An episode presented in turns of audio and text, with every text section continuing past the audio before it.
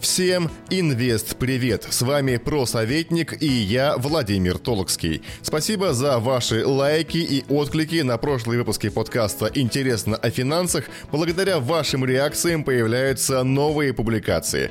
Сегодня мы поговорим о мировом финансовом кризисе. Да, том самом, который грянул в две тысячи восьмом году. Призываем вас подписаться на канал, чтобы мы всегда были рядом. И вот теперь мы начинаем. Поехали!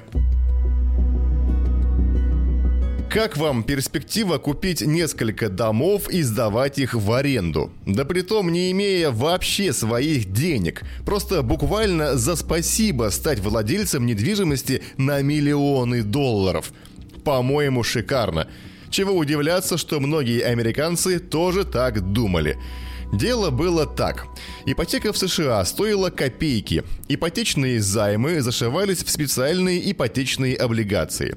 С продажи этих ипотечных облигаций банки имели хорошие комиссии, да и сами не брезговали ими владеть. Деньги по таким бумагам поступали регулярно и стабильно. Да, доходность не была космической, пускай даже пару процентов, но если брать большим объемом, то эти два процента превращались в миллионы долларов. В общем, все было хорошо. Чтобы выпускать новые облигации, нужны были новые ипотечные займы. И выдавать их стали всем, кому ни попадя, чуть ли не домашним питомцам. То есть проверка качества заемщика стала чисто номинальной. На рынке недвижимости надувался пузырь.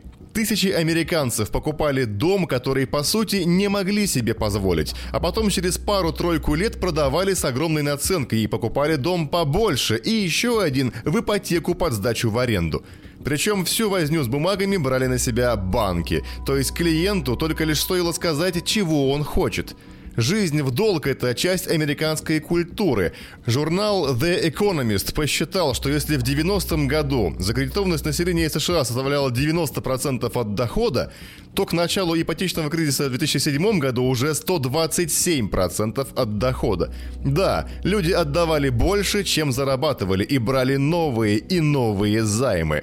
Как работал механизм ипотечных облигаций? Банки научились выдавать деньги, не выдавая денег. Да, они выдавали ипотечные займы, потом выпускали облигации, которые обеспечены этими ипотечными займами, и продавали эти облигации. То есть выдали деньги и тут же их вернули. А раз так, то выдавать ипотеку можно было снова, снова и снова. И здесь кроется еще одна фишка.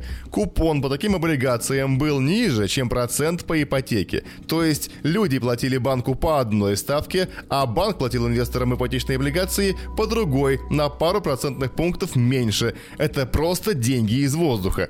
Можно было выдать ипотеку, вернуть деньги, продав облигации, обеспеченные этой ипотекой, и зарабатывать еще и на разнице между процентными ставками. Надо ли говорить, что банки тоже берут деньги взаймы?